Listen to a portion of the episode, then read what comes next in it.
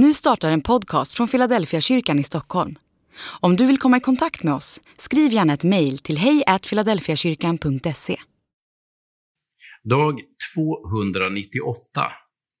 Jag behöver inte utmana Usain Bolt.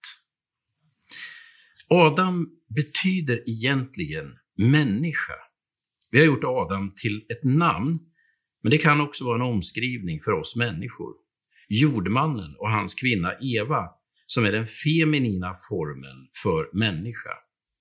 Men oavsett om Adam ska stå för en enskild individ eller för en grupp människor, beskriver Bibeln att något gick snett i mänsklighetens barndom. Ordentligt snett. Som västerlänning tycker jag att det är orättvist att jag ska drabbas av vad några stenåldersmänniskor gjorde en gång för länge sedan.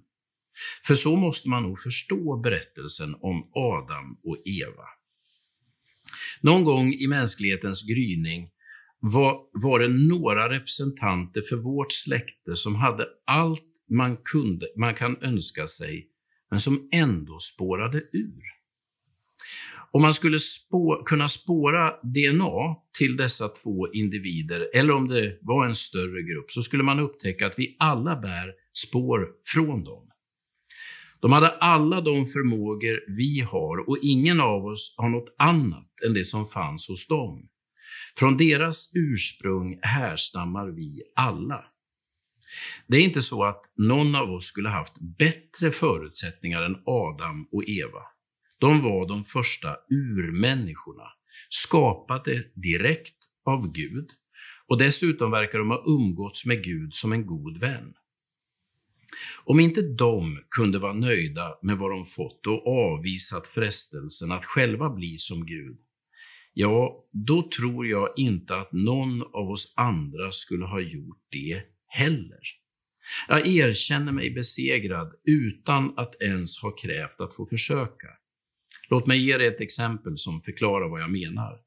Jag behöver inte testa att springa mot Usain Bolt på 100 meter. Jag vet att jag inte har någon chans.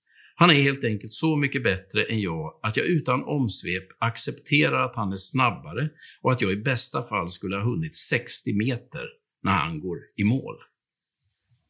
Ungefär så tänker jag mig om Adam.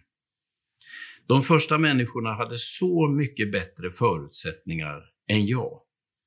Om de inte klarar frestelsen, då erkänner jag mig förlorad direkt.